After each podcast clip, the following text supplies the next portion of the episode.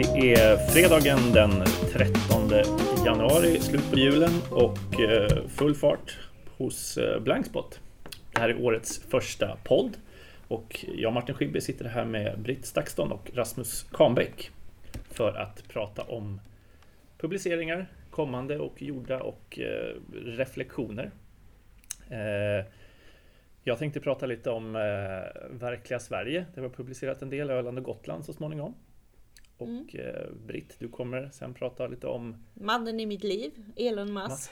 ja. Och sociala medier i, i stort. Ja. Eh, lite. Ja, eh, vad de spelar för roll för opinionsbildning och så vidare. Mm. Ja. Och eh, Rasmus, du har spanat som vanligt på eh, kaviardiplomatin. Men också på på Sverige lite grann. Ja, men precis. Jag tänkte ja. prata lite om eh, debatten om eh, bistånds och utrikeshandelsministern som varit mm. i veckan, Johan Forsell. Mm. Det senaste jag såg av eh, regeringen var ju de här Kiruna, bilderna från Kiruna när alla är så oerhört eh, påpälsade med kläder. Mm. alla har på sig sån här Nordpolen eh, utstyrsel. Utom, utom kungen som mm. har finbyxor och, och, och, och finskor. Liksom. Var det minus 40 grader? Nej, det var minus en grad. Oj! Ja, ja. Ah. Eh, och äh, de såg ut som Michelin-gubbar, både Ulf och Ebba, Ebba Busch. Just det, och Ursula von der Leyen, EU-kommissionens eh, e ordförande, var ju där också. Mm, och berömde kungen och sa att det här är ett stabilt land och vi har haft 500 år av en kungadynasti. Ja. Kan ni rent längden? Från Gustav Vasa och framåt? Absolut icke. Inte, det här det avslöjas mitt norsk-österrikiska ursprung. Jag är urusel på svensk historia. Mm. Mm. Nej, jag, jag kunde den. Jag, jag pluggade ju historia och lärde mig den utan innan. Men det är inte så det räcker för På spåret-kunskap. Nej. Jag pluggade in den nu under Alla mot alla. Jag fick ju ingen, inget tack för fick det. Ingen fråga fick på det. Fråga på det. Nej. Nej, men nu tror jag inte jag har den i huvudet längre. Eh, ja. Men ska vi börja i, eh, i, i regeringen i Johan Forsell? Ja, ja nu när vi ändå pratar ja, Sverige. Ja, men ja. absolut. Utan, eh, det, det, har varit, det har egentligen varit diskussion sedan Johan Forsell tillträdde som bistånds och utrikeshandelsminister. Mm.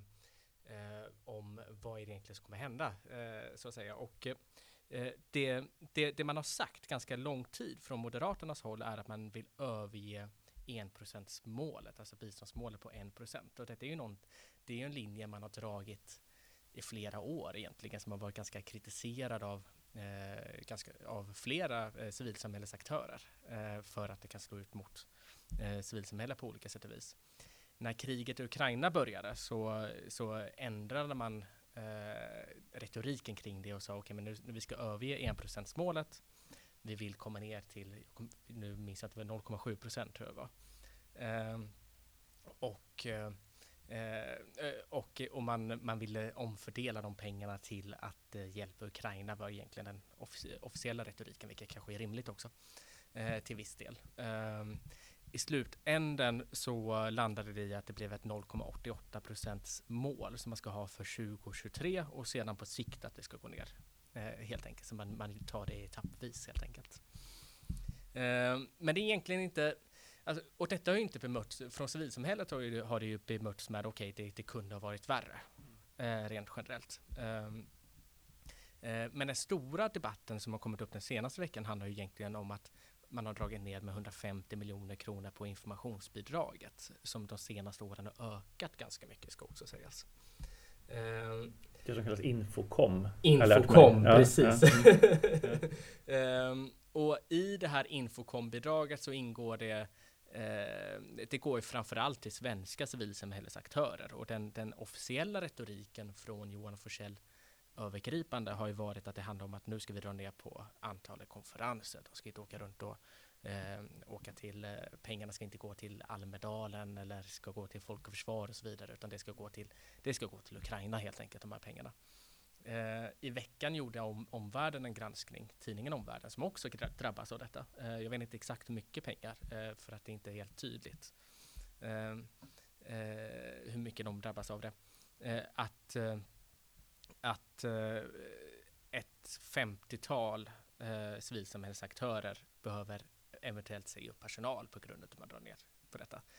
och då handlade det ju den granskningen visade att okej, okay, men det, det, handlar inte om att de åker på fina konferenser och så vidare, utan det handlar om egentligen riktig verksamhet. Ett exempel, jag pratade med Östgruppen bland annat, eh, är att eh, man, man använder delar av det här bidraget till att ha dialog med eh, belarusiska eh, oppositionella aktivister. Eh, den här verksamheten behöver man dra ner på, skära ner på helt enkelt. Ehm, man gör ju det genom att eventuellt, det framgår i artikeln från omvärlden också, att dra ner på personal. I en ganska liten organisation där man kanske har 8-9 anställda så, så påverkar det verksamheten ganska mycket. Ehm, så det är en vinkel av det hela, hur det kan påverka och vilka former av eh, prioriteringar man gör. Det är programverksamhet, fast ja. fokuserat på uh, uh, informationsstärkande, kommunikationsstärkande ja. aktiviteter. Så. Precis, ja. precis. Mm. Uh, och, eh, och detta kan man hålla ett resonemang över också, att det, att det finns ett antal tidningar i, i Sverige som faktiskt tar emot bidraget, Arbetet Global eh, till exempel, och vi, vi har omvärlden som Omvärlden, för de som inte känner till det, är eh, Sidas egen tidning. Den är oberoende från Sida, men den får full finansiering från Sida för att granska Sida. Eh, eh, vilket den har gjort under ganska lång tid. Men så att det, det, det, är lite den ena funderingen som vi, vi kan komma tillbaka till. Den andra funderingen jag har är själva de här hattarna som eh, bistånds och utrikeshandelsministern sitter på. Det är ju första gången vi kombinerar de här två eh, departementen egentligen i Sverige. Eh, syftet skulle jag kunna tänka mig eh, handlar om att okej, okay, men om vi åker till Kenya till exempel så, eh, så ska man både kunna prata om, eh, om eh, biståndspolitik och utrikeshandel och kombinera de här och säga okej, okay, men om det är så att ni tar emot bistånd kan ni också handla med Sverige på olika sätt och vis och att det blir liksom en morot och så vidare. Eh, det kan också användas i av syftet, säg att nu, nu bara jag spekulera, men tänk att Johan Forssell skulle åka till Eritrea och mm. eh, skulle prata bistånd. Nu gör man inte det för det finns sanktioner mot Eritrea. Men om man skulle åka dit så skulle man kunna säga, okej, okay, men David Isak, han ska också ut. Om ni ska börja handla med oss, till exempel. Så det finns den typen av politiska påtryckningar. Men det som man inte har diskuterat i debatten, det handlar om, okej, okay, men när är det som man har på sig den ena hatten men inte den andra hatten? Säg till exempel att eh, Johan Forssell åker på en delegationsresa till Saudiarabien som inte, mig veterligen, tar emot något bistånd från Sverige men har ganska, eh, ganska långt gångna eh, handelsförbindelser eh, med Sverige, däribland Saab, där man säljer vapen och så vidare. Här tror jag det kan börja eh, knaka i civilsamhällets öron eh, och ögon när de ser, okej, okay, men här, vi jobbar i Jemen där det finns ett krig, en konflikt med aktivt bistånd för barnen, till exempel Rädda Barnen eller Röda Korset, eh, med svenska biståndspengar samtidigt som då den samma minister åker till Saudiarabien och säljer vapen som faktiskt eventuellt kan användas i Jemen. Jag tror till och med det har funnits eh, eh bevis för att det, att, att, att det har... Att mm, radarutrustning och spaningsutrustning. Och så, ja, verkligen. ja, sen höll vi på att bygga en vapenfabrik ett tag i, i, i Saudiarabien ju som Just det. avslöjades av Ekot för ja, tio år sedan snart. Ja, ja men precis. Och äh, även, i, mm. äh, även i Kurdistan vet jag det varit en sån fråga där, där det verkligen kan komma, på, äh, kan komma till sin spets. Äh, där, där, där Sverige har varit med och aktiv i, i alla fall tidigare, vilket Arbetet Globalt skrev om, Ivar Andersen tror jag det var, skrev om hur svenska soldater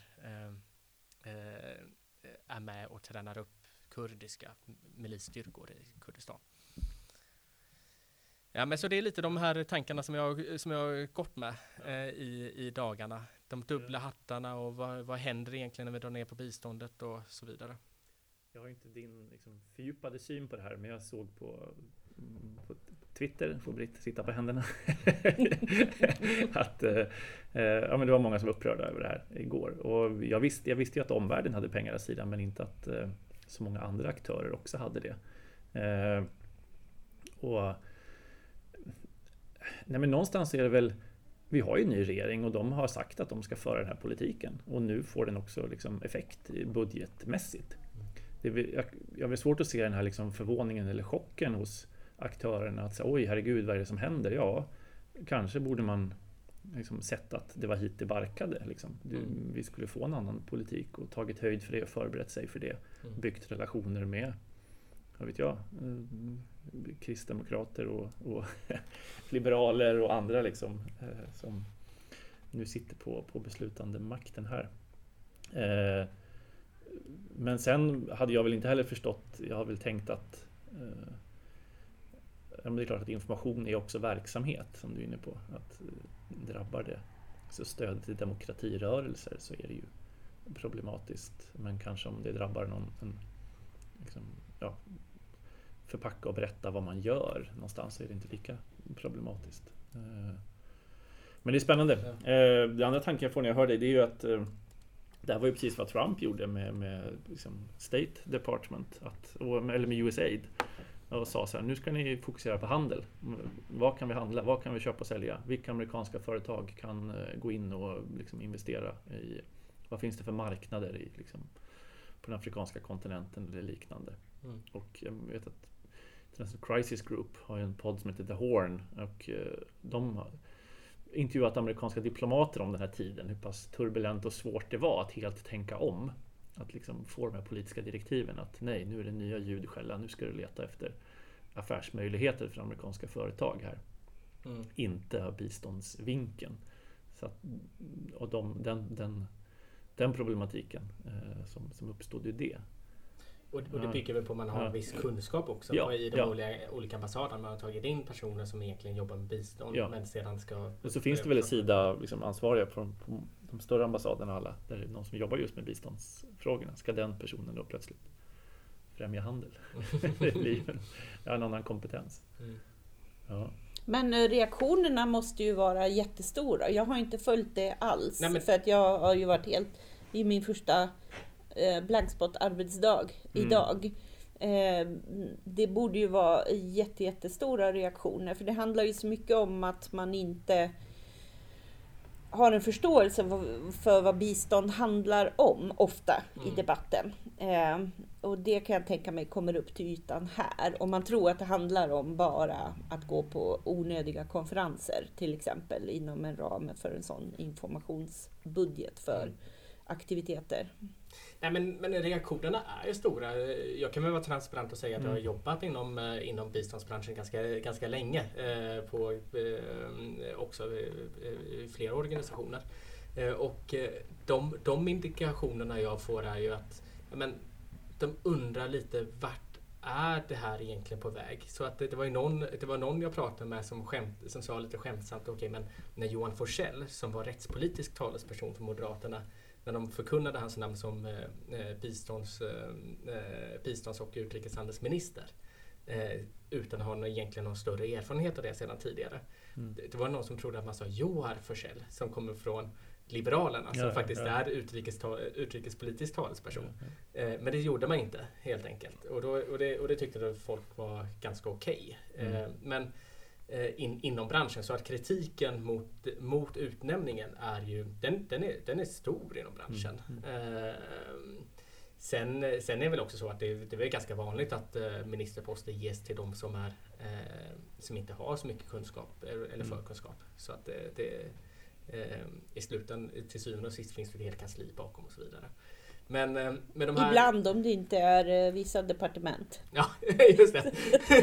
Men UD får väl nog hoppas att de har bra sakkunniga i alla fall. Ja. Exakt, verkligen så. Ja, ja, ja. Så, så, är det Så det, är, det, det, behöver nog inte betyda så mycket i, i slutändan. Eh, men just, just utnämningen i sig. Men däremot är det ju Däremot finns det den här diskrepansen mellan retoriken från Johan Forsell och mm eh, vad eh, civilsamhällsaktörerna har sagt att pengarna går till. Mm. mm. Nej. Men det, det, finns ju också, jag menar, Ukraina-kriget går ju inte heller att, att, tänka bort. Det är inte som att det är en, en biståndsdiskussion ett vanligt Nej. år, utan jag menar det är ett, ett, ett krig i vårt närområde mm. där man gör den största satsningen på försvaret sedan, sedan 50-talet. Mm. Eh, någonstans så eh, ja, vill man få upp försvarsutgifterna och prioriterar då ner biståndsuppgifterna, det är ju, eller biståndsposterna och ja. utgifterna för det. Ja. Ehm, att det är inte konstigt att, att det sker någonstans mot den, mot den bakgrunden. Uh, Nej, och de, och de stora civilsamhällsaktörerna de har ju rekordår i insamling också mm, på grund mm. av Ukraina. Ja, eh, mm. och, och funderar på vad ska vi göra med de här pengarna? Mm. de mm. kommer säkert göra någonting jättebra och långsiktigt för de mm, pengarna. Eh, men eh, men det finns ju det, finns ju det också. Så att, det, så att, så att all, allmänhetens vilja att, ge, att skänka pengar har ju varit väldigt stor.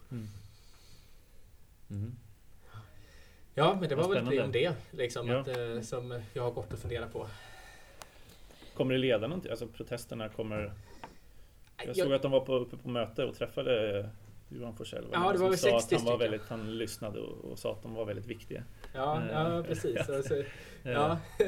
ja, men precis. Så att eh, reaktionen därifrån från det mötet var väl att eh, de kände väl att det fanns dubbla budskap. Mm. Att vi drar ner här men vi tycker mm. fortfarande är lika viktiga. Men vi vill att ni ska ut, att ni är en väldigt viktig samarbetspartner i mm. Sverige och så vidare. Mm. Ehm, så att, ehm, ja, men jag tror inte att eh, jag, jag eh, biståndspolitiken, eh, Socialdemokraterna gick ju också ut mm. i sin skuggbudget för mm. året mm. och sänkte biståndet ja. mm. till samma nivåer som mm. Moderaterna. Så att det, det, är ju ett skifte vi ser mm. från enprocentsmålet.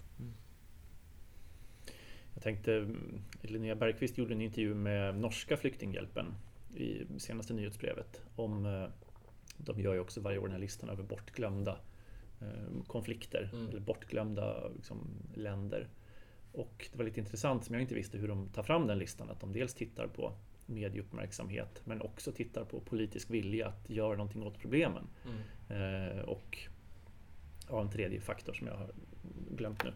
Eh, men som det var lite intressant att det handlar inte bara om det kan skrivas väldigt mycket om ett land, men om det inte finns några incitament politiskt att engagera sig i det landet för att lösa problemen, eller biståndsmässigt eller på andra sätt, så, så halkade, ja, så eh, jag påverkade det liksom hur pass bortglömt i deras ögon mm. landet, landet var. Eh, ja, läs, läs gärna den texten, en intervju med NLC.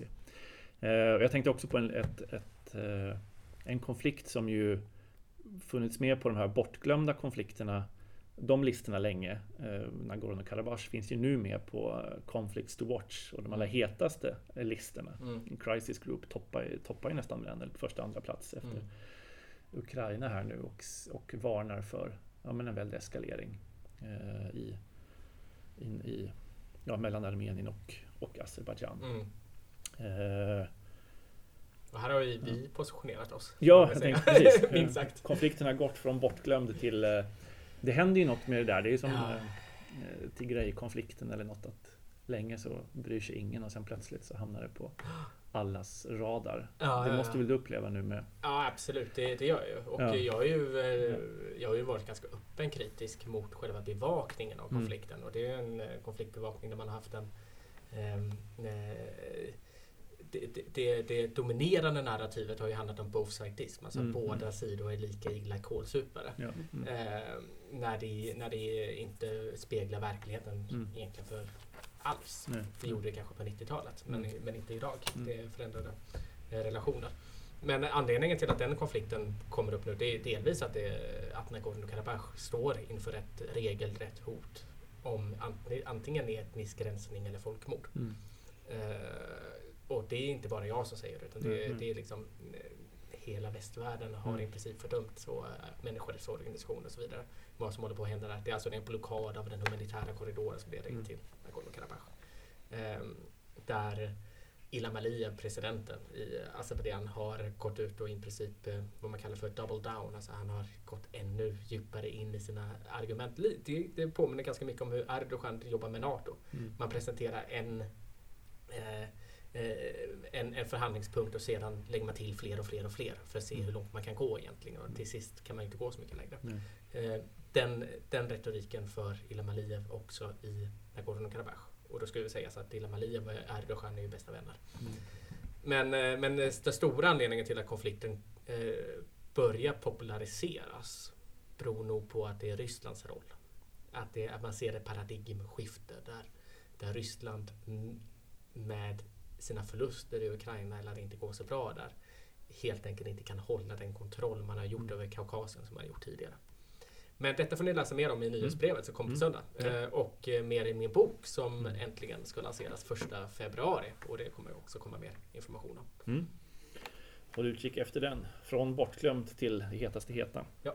Eh, ja, annat som har debatterats och analyserats har ju varit eh, sociala mediers roll. Twitters roll, Elon Musks köp, hans miljardförlust. Guinness rekordbok-aktiga eh, förlust av eh, Biggest loser ever, eller vad senast jag såg någon Musk-rubrik. Men vi ska inte prata Musk, eller kanske lite. Men du har följt de här mm, kommittéerna som har utrett sjätte januaristormningen. Ja. Eh, och de har ju tittat bland annat på sociala mediers roll i den stormningen. Vad, vad tar du med dig från, från, från det? Ja, för generellt är det ju verkligen att man har ju mm, mm, i hela det kommittéarbetet så slår man ju ändå fast hur Trump spelade en sån avgörande roll i att driva attacken eh, och samtidigt bidrog till att sprida högextrema nätverk eh, inklusive extremistiska väpnade grupper och konspirationsteorier och högerextremt innehåll på sociala medier. Så. Eh, och hela den eh, kommittérapporten är ju väldigt, väldigt intressant. Jag har inte hunnit läsa hela den, men däremot kom det någon vecka senare en, en, en essä som mer specifikt tittar på sociala mediers roll. Eh, eh, och lyfter upp några av de intervjuer som har gjorts med nyckelpersoner i de olika nätverken. Och det som är intressant där är ju att man landar väldigt mycket och, och, särskilt intressant är att lyssna på intervjuerna med de personerna som ändå har brottats med de faktiska utmaningarna. Och där det absolut är så att um, de, här, vi vet ju det och vi vet att, det har jag ju pratat om så mycket de senaste åren, den stora utmaningen är ju att vi absolut behöver mer moderering och att det här är någonting som sociala medieföretagen har brottats och jobbats med väldigt, väldigt mycket.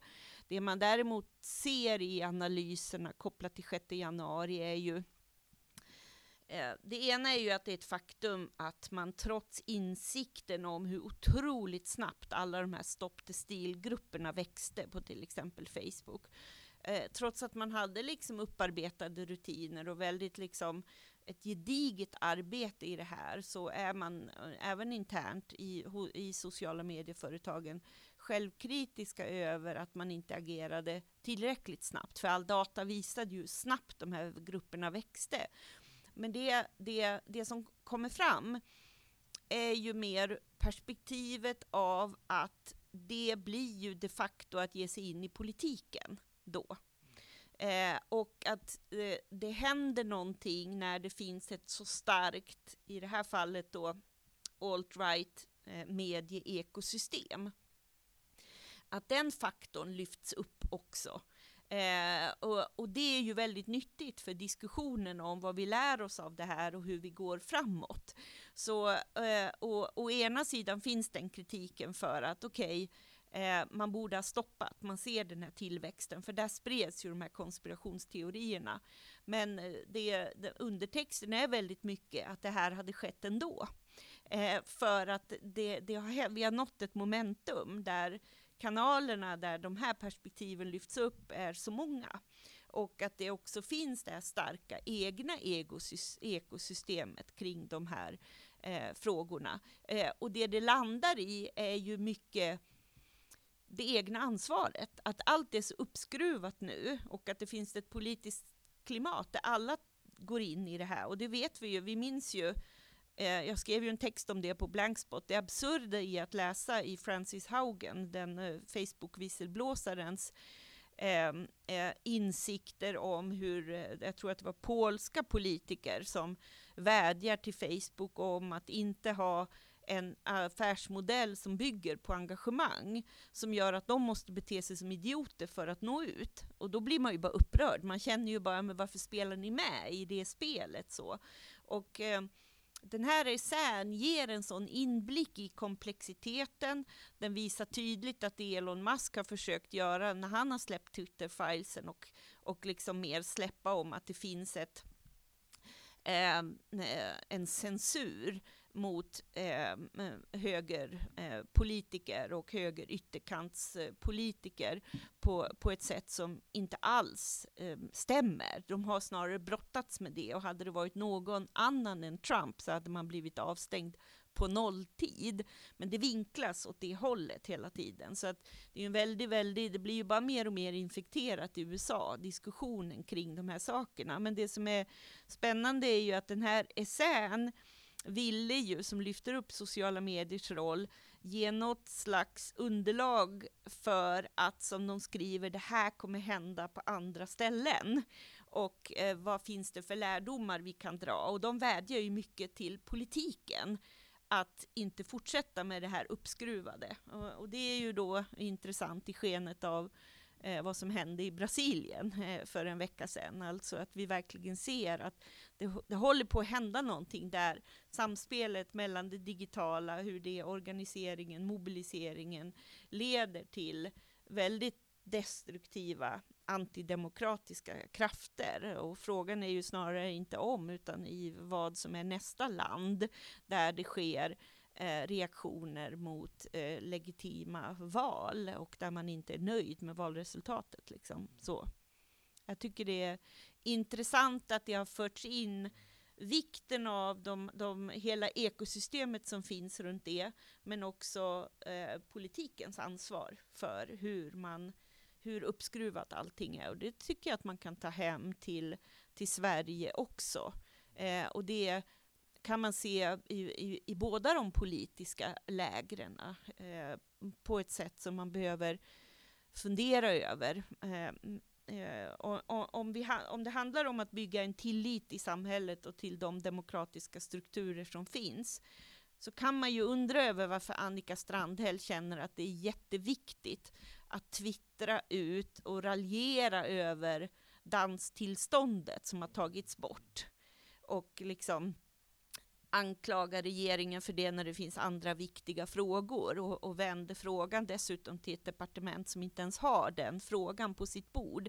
Vad gör det för människor i synen på politiken när det blir bara en sandlåda av alltihop? Och det tycker jag att den här essän som specifikt har tittat på sociala mediers roll kopplat till stormningen av Kapitolium faktiskt ger oss pusselbitar för eh, det, svenska eh, politiska klimatet framåt också. Mm.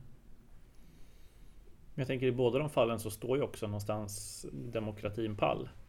Jag menar, Joe Biden blir vald som president. Eh, jag menar, det är ju inte så att ja, man förstör tavlor och, och värden och liksom, eh, sånt i de här fysiska byggnaderna. Men eh, man förändrar ju inte. Det är ju inte så att Bolsonaro blir vald till Nej. president i Brasilien heller. Men Utan det kan ju ske på ju... några människors, på bekostnad av några människors liv. Ja, jo, det har det gjort de facto i USA. Menar, ja, och det känns som att tipprädan är lite mm. för vinglig på något ja, jo, sätt. Jo. Och att mm att det är för lite försvar för det som är de riktigt demokratiska fundamenten ändå. Mm, mm. Och att det då blir i diskussionen länge så var ju det första man trodde att man skulle se var att det är algoritmernas fel. Mm. mm. Men, men så enkelt kan vi väl inte reducera det här till. Liksom. Eh, och, eh, eh, och, och, det syns också i, i den här essän mycket att det egentligen inte alls handlar om ett envist förhållande till sin affärsmodell utan att det är snarare att man har försökt kämpa med det men att man kände att man snart väger över till de politiska frågorna. Mm. Mm. Ja, jag tycker det är spännande också att um, eh, jag tycker ändå att man har sett på sistone som du säger med Annika Strandhäll. Vi ser Robert Hanna här i dagarna som har uh, varit ute och uh, kritiserat se, valberedningens förslag för, för Centerpartiledaren. för, jag kommer inte ihåg vad han heter nu, bara för det. Ja. men, men att han är muslim men kulturell kristen och är medlem i Svenska kyrkan. Mm. att det är, en, det är en debatt som man kanske inte behöver gå in så djupt i som när, man, när, när man sitter i riksdagen. Eller, speciellt om det inte är en fråga som man egentligen eh, Ehm, eh, representerar. Eh, utan det, det finns... Det, det, vad jag egentligen vill ha sagt, alltså jag, jag, jag ser att det finns frågor där man, eh, där, där, där, politiker, där man engagerar sig i onödan på något vis. Ehm, eh, det var bara den tanken kring Annika Strandhäll, liksom, att, det, eh, det, att, det, att det följer inte den, eh, den politiska logiken i alla fall. Ehm, men jag tycker det är spännande alltså det här med, nu, nu, nu vet jag inte om, om stormningen i, i Brasilia hade hänt i alla fall. Men med stormningen av kongressen i USA kanske öppnar, upp, kanske öppnar dörren för att visa att det här är möjligt att göra. Så Exakt säga. så. Ja. ja. Och det är därför de gjorde det här eh, utdraget med särskilt fokus på sociala medier för att ändå analysera hur, hur, hur mycket eh, eh, hur mycket påverkade dem men också att man ja. verkligen ser att det här eh, det ligger i tangentens riktning att det kommer ske fler. Mm. Eh, Ehm, eh, sådana här stormningar och eh, olika eh, alltså kopplingen mellan retoriken online mm. och eh, fysiskt våld. Ja. Mm. Nutid till dåtid kan man väl säga. Vi har ju den här evighetslånga eh, reportageserien som jag inser att eh, jag kommer få ägna mig åt resten av mitt liv. ungefär i det här tempot. Nej men vi reser ju i Selma Lagerlöfs fotspår eh, och har Nils Holgersson, romanen om Nils Holgersson som mall. Landskap efter landskap betar vi igenom för att se vad kan vi lära av dåtiden när vi analyserar vår nutid. Och någonstans, det kanske är, det kanske är ett svar på eh, Twitter-logiken, alltså det totala antitesen mot att se vad som trendar på Twitter att se vad som trendade för hundra år sedan eh, i, i berättelsen och bilden av Sverige. Och då har jag ju varit på södra Öland och på Lilla Karlsö. Eh, så det är de två platserna som nämns i det här kapitlet eh, som, som nu finns publicerat. Och nej men det är ju en fantastisk reportageserie. Man är lycklig när man får ägna sig åt den. Eh, det handlar väldigt mycket om fåglar på bägge de här platserna. Och eh, det är ju platser som Selma själv inte är på utan hon bygger ju sin, sin text på fågelböcker och andras berättelser. Eh, och det pratas med väldigt få människor. Det gjorde ju att det var ja, både lättare och svårare att någonstans gå i fotspåren för platserna finns kvar, är ganska så karaktäristiska. Eh, Långe Jan på södra Öland och Lilla Karlsö ser ju väldigt mycket ut som det gjorde nästan exakt på Selmas tid. Men det skiljer sig väldigt mycket i vilka fåglar som finns där. Och hon skriver väldigt mycket i kapitlet om de stora, om svanar, om eh, eh ja, stora spektakulära fåglar. Och det förstod jag när jag pratade med ornitologerna där att det är för att svanar var ju ovanligt att se för hundra år sedan. Mm. Det var liksom häftigt att få se en svan. Du behövde åka till speciella platser. Eh, Medan idag är ju svanen överallt. Och det beror ju på vårt moderna jordbruk och att vintern inte är lika hård mot de här stora fågelsorterna som det var förut.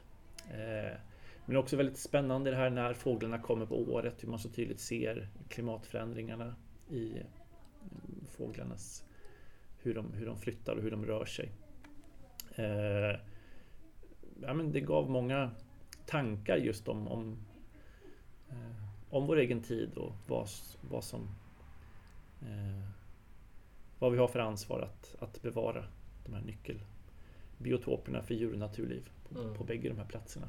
Men också hur pass påverkade de är av människan. Eh, framförallt lilla Karlsö av fåren som har betat och att det har skapat en helt också unik flora eh, på, på den ön som ju också bevaras bäst genom att inte utveckla ön helt enkelt utan att behålla de här få turerna per dag. Eh, man kan inte sova över. Eh, utan det är ja, främst dags, dagsbesökare som, som, som går sin lilla tur för att skydda fågellivet.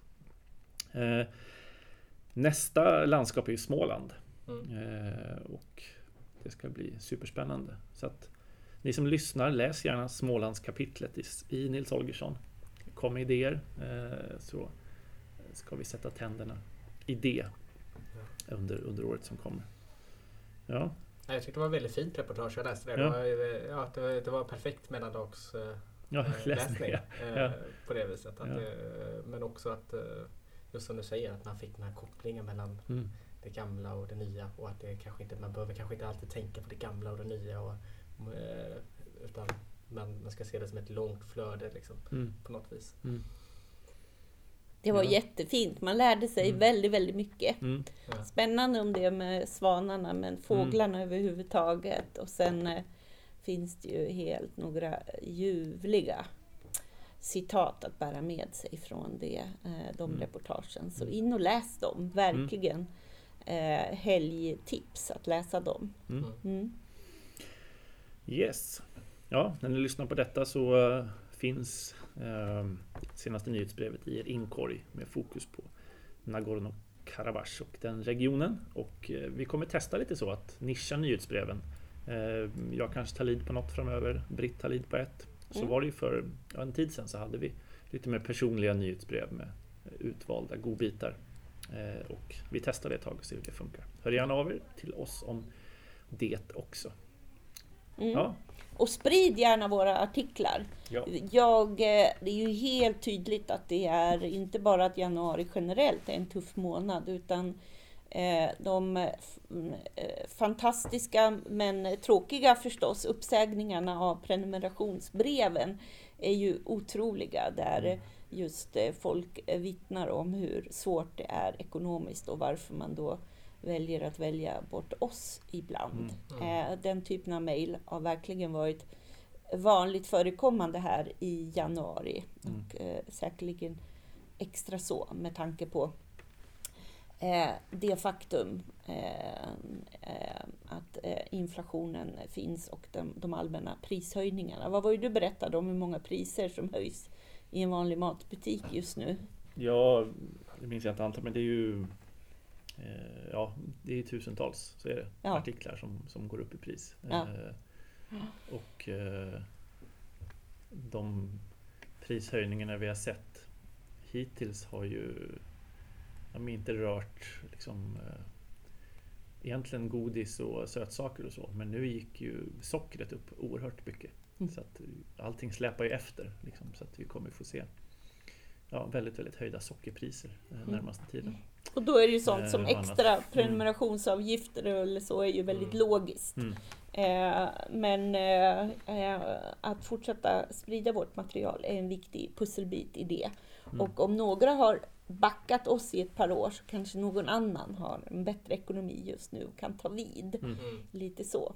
Eh, så att se till att sprida innehållet och eh, vi eh, ses och hörs nästa vecka igen, eller hur? Ja, tusen tack. Tack så mycket.